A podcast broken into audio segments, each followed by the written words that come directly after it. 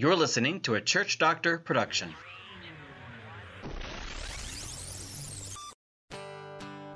Welcome to Kent Hunter's Prescriptions from a Church Doctor, presented by Church Doctor Ministries. Welcome to this next episode of Civil War. Which side are you on? Welcome to uh, episode number two. And uh, this second episode of this civil disrespect that is like a plague moving among the people of our nation and our world. You know, we uh, live in this second Civil War. It's not the Civil War that occurred in early American history, but the Civil War that is a disruption in our world today. In the U.S., this war is at fever pitch and it just continues to grow with no end in sight. It's also evident in several European countries, Australia, New Zealand, and elsewhere. There are just so well meaning but misguided people who are literally waging war on civilization. Now, this is not about politics, it's about respect. Now, in the first episode, I unpacked the terminology and its meaning. Uh, civility means respect. Civility is where we get the words like civilization and civilized. To lose civility is to lose respect and to become uncivilized. We're on a dangerous path. And then we also looked at the word for civility that describes it as polite. And polite is the root word for politics. What that means is leaders, anyone who leads, by definition, are to be civil servants. They are to be models of civilized people. They are to represent polite behavior. or not. It is not just about political leaders. This is about business leaders. This is all about church leaders, university professors, uh, the media writers and producers, and the on air personalities. This is about teachers in our schools. This is about parents. This is about every single one of us. In the previous episode, we looked at several examples of civil behavior and not so civil behavior. We looked at obeying the speed limit. We looked at slavery.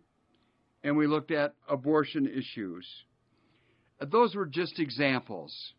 There are thousands of examples that we could look at. And I want you to be thinking about those as you go about your daily life and as you watch TV or scan the internet or look at movies from Hollywood or whatever. Now, in this episode, I will share with you the journey, my journey, the journey that led to my recently published book with the title Restoring Civility Lessons from the Master. And of course, the Master is Jesus. And I got to tell you, I learned a lot, even though I've been through the Scripture a lot. I've spent years in the Scripture on a regular basis. Now, I'm sure you've heard or read the news, media, or watched on television, or followed social media over the last few years. You have been in communication with other people, maybe even some other people in a church, or at work, or wherever you operate in your social life. Now, you may be aware that we have really entered a second civil war in America. We have a second civil war in America. It is the battle for civility. It is a battle for civilization. It's the battle for civilized respect. It is the battle for polite living. You know, if you watch the news, sometimes it positions the battle as views of the right versus views of the left. Or sometimes it's framed as liberal or conservative. And that framing, I'm sorry, is all wrong. It isn't appropriate. It's misleading. It just generates more confusion and more tension and more incivility. I don't know if you've thought about this, but I have a lot. And I want you to think about it when you observe reports, when you read news magazines or look at the internet or whatever on the topics that are of the day, the headlines for the day.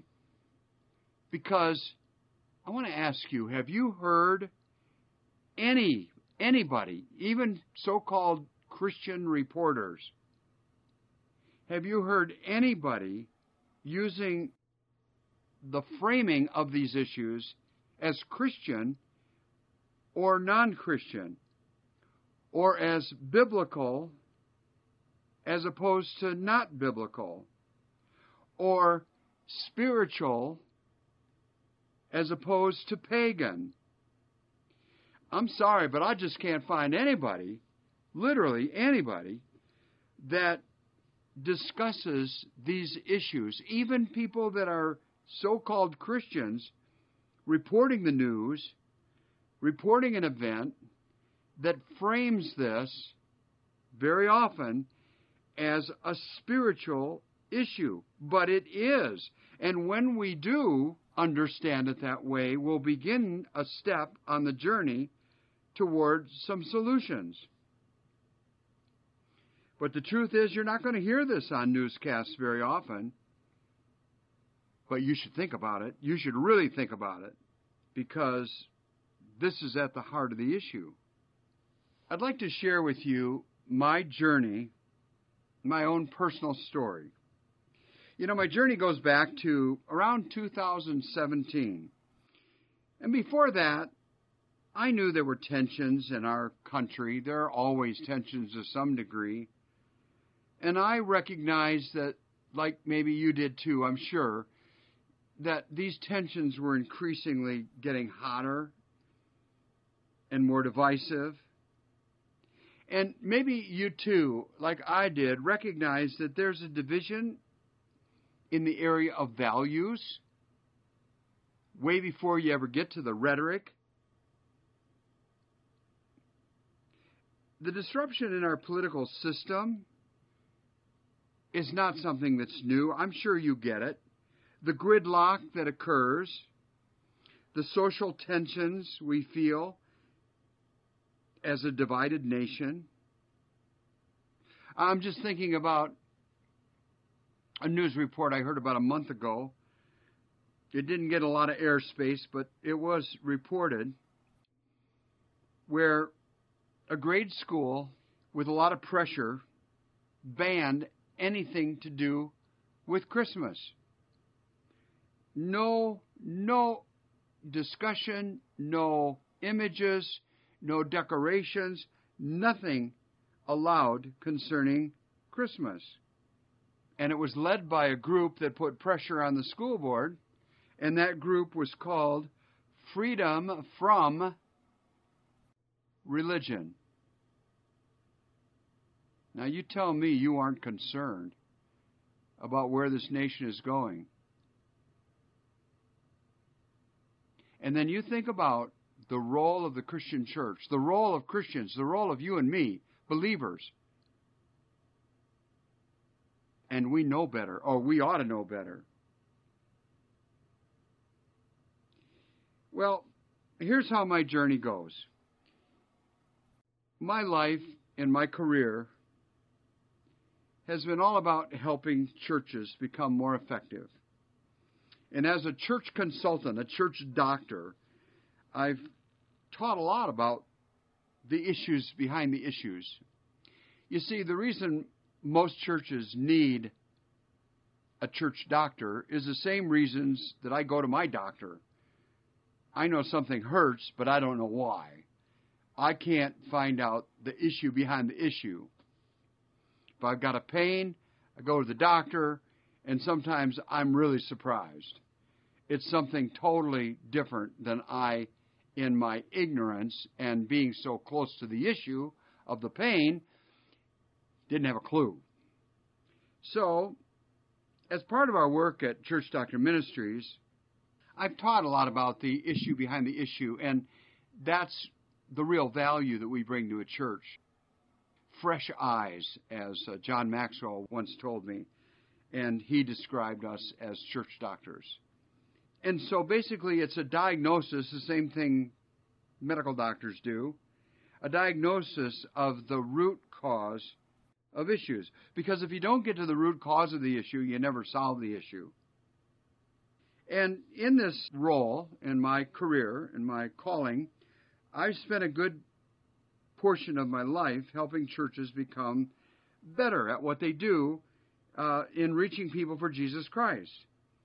And my colleagues and I have uh, been privileged to help many congregations, thousands, become more effective to reach those in their communities and reach individuals for Jesus Christ.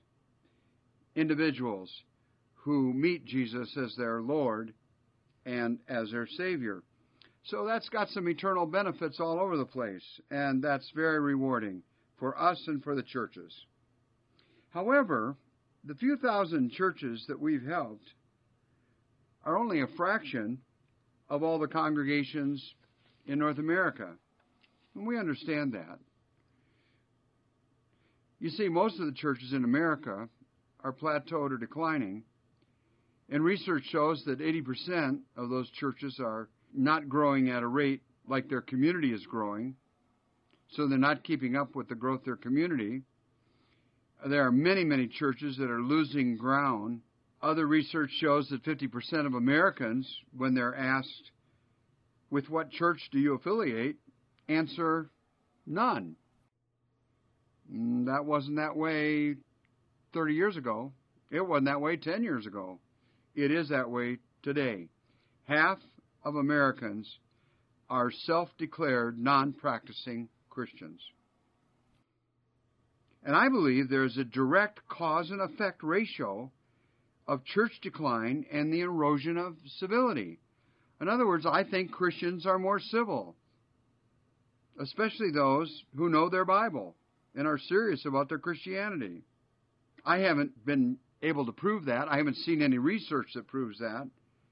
But it just makes sense, don't you think? Well, my journey to write the book on civility started with a church in Colorado. It's an amazing story. That church was consulted by my colleague Tracy, who is also my boss, she is the next generation leader now of Church Doctor Ministries, does a great job. And Tracy did a great job at this church as well. She usually does. I mean, she's really good at what she does. And she gave the church some really good positive recommendations to make their ministry more effective. However, one day, about a year and a half later, after the work she did with this church in Colorado, Tracy got a frantic phone call from the pastor. And the pastor and the church board had become aware of an inappropriate incident with the youth pastor and one of the kids in the youth group. So it was serious enough to terminate the youth pastor. However, the board and the pastor wanted to protect the youth pastor and the young adult involved. And so the pastor and the board chose not to go public with the details of the infraction. They were going to make sure that the youth pastor got help, but also was terminated. but not destroy the person forever, given the fact that everyone should have a shot at restoration. However, the mother of one of the young adults in the youth group was livid. Not knowing the details, she was angry because this youth pastor had been very effective with her son, and actually a number of other of the youth. So, how did this mother react? Well, she sent the pastor a blistering email and copied 25 of her closest friends in the congregation. Her theme was this I dare you and the board fire that wonderful youth pastor. That's what she wrote. The pastor read the email and, in a reactionary, not actionary, but reactionary mode, the pastor wrote an email twice as long back to the woman. Not only that, the pastor copied the email to all of her friends and added everyone on the board, the church board, all the other staff members in the church, the elders, and all those on the youth committee. A week later, Tracy got this phone call from the pastor. He said, Tracy, you have to come out here right away. Clear your calendar, do whatever you can. We are about to experience a major split in our whole church. Hundreds of people are on both sides of this argument, and we can't, in good conscience, tell the whole story about the youth pastor, or he could sue us. It's a mess, the pastor said.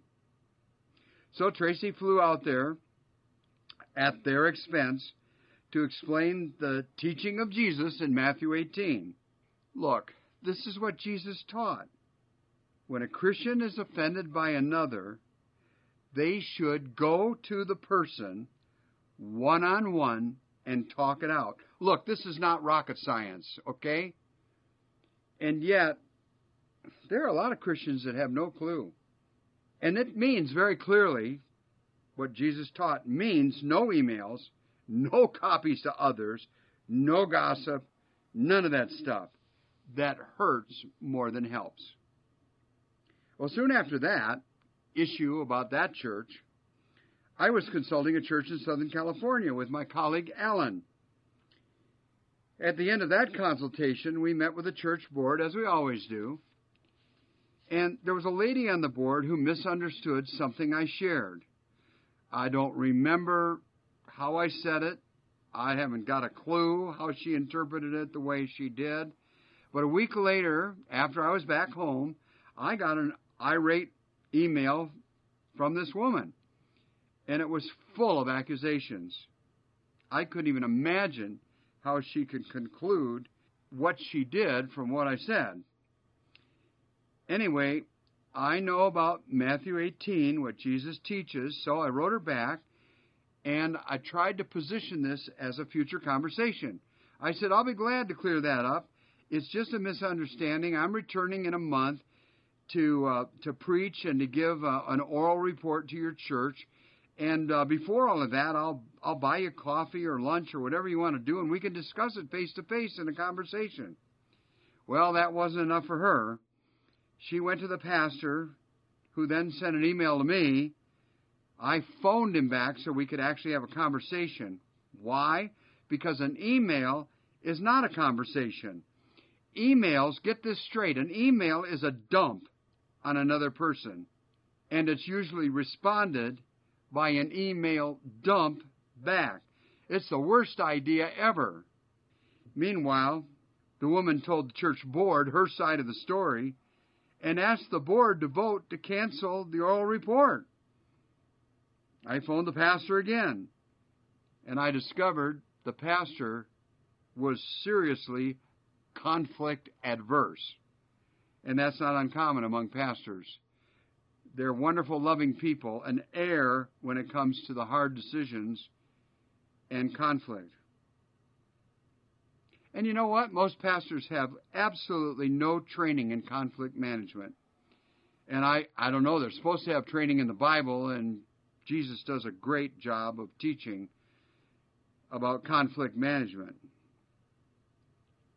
But so many pastors are quote unquote uncomfortable with confronting someone like this woman, or for that matter, the board that she talked to. Well, we'd already purchased the plane tickets. The church had paid for the tickets, the full cost of the consultation, but never got the oral report. And some of the key leaders of that church board, one in particular that we know well, one of the greatest donors and leaders in that church, he knew better. He knew his Bible, and he quit that church and moved somewhere else. Destruction everywhere. It was after that particular event that I wrote a free Bible study. It's available free on our website. Check it out. And every church should give this Bible study to everybody in the church, anybody that's active in the church. It's called Email Mania. And it goes into some of the basics of how we're supposed to deal with one another. Guess what? It's all in the Bible, here or there, one place or another. But so many people don't get it. So, this episode was really traumatic for me, too. I just couldn't believe it could happen in a church. Yeah, I was a little naive. And that's when and why I began to study Scripture from the perspective of civility. And I realized that the erosion of civility had not only infected late night talk show hosts, newspapers and television newscasts, news magazines, and many politicians, it was also creeping into the Christian church. So I began what the Bible says. I looked at what the Bible says about civility and how we should treat one another. I also learned that Jesus taught a lot about civil behavior. And the more I learned from Scripture, the more I began to analyze the disintegration of civility in our own nation, even in churches. Christians were increasingly misbehaving with others. That's when I began writing the book, Restoring Civility Lessons from the Master. You know, everyone could benefit from learning how to treat others in a civilized way. And so, as we continue this podcast, uh, as we get to episode three, we'll take a look at how incivility takes the form of gossip, slander, and libel. And to tell you the truth, a lot of people, if you ask them about gossip, they they're not clear about what gossip really is. I mean, you tell people you can't gossip, and people will say, even Christians will say, well, it's not gossip, it's the truth. No, it can be absolutely true in your mind, or actually realistically true, uh, actually true. But if you tell a person other than the one that's offended you, it's gossip. And it's wrong. It is a sin. S I N. It's wrong. Absolutely wrong. So there's a lot of people who just don't get it. And slander, there are less people that understand that. And libel, oh, that one is off the charts. And you can go to jail for libel in certain circumstances. Anyway, in episode three, I'll discuss some of that, some of the negative misuse of the internet, which is just incredible these days. We're also in episode three going to uh, discover how much faith in Jesus could really help our nation especially at this time when we have a deteriorating season of civilization in history. So, as you pause between this episode, episode 2, and episode 3, I'd like you to ask yourself this question. With all the attention that is on civil disobedience in our nation today, in our world, in every form of media, in every form of communication. Why? Why is it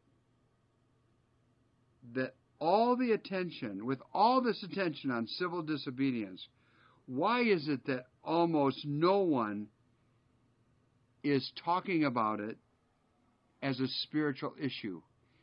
Even people that are news commentators who are upfront Christians and they let people know it. Why is it not framed as a spiritual issue?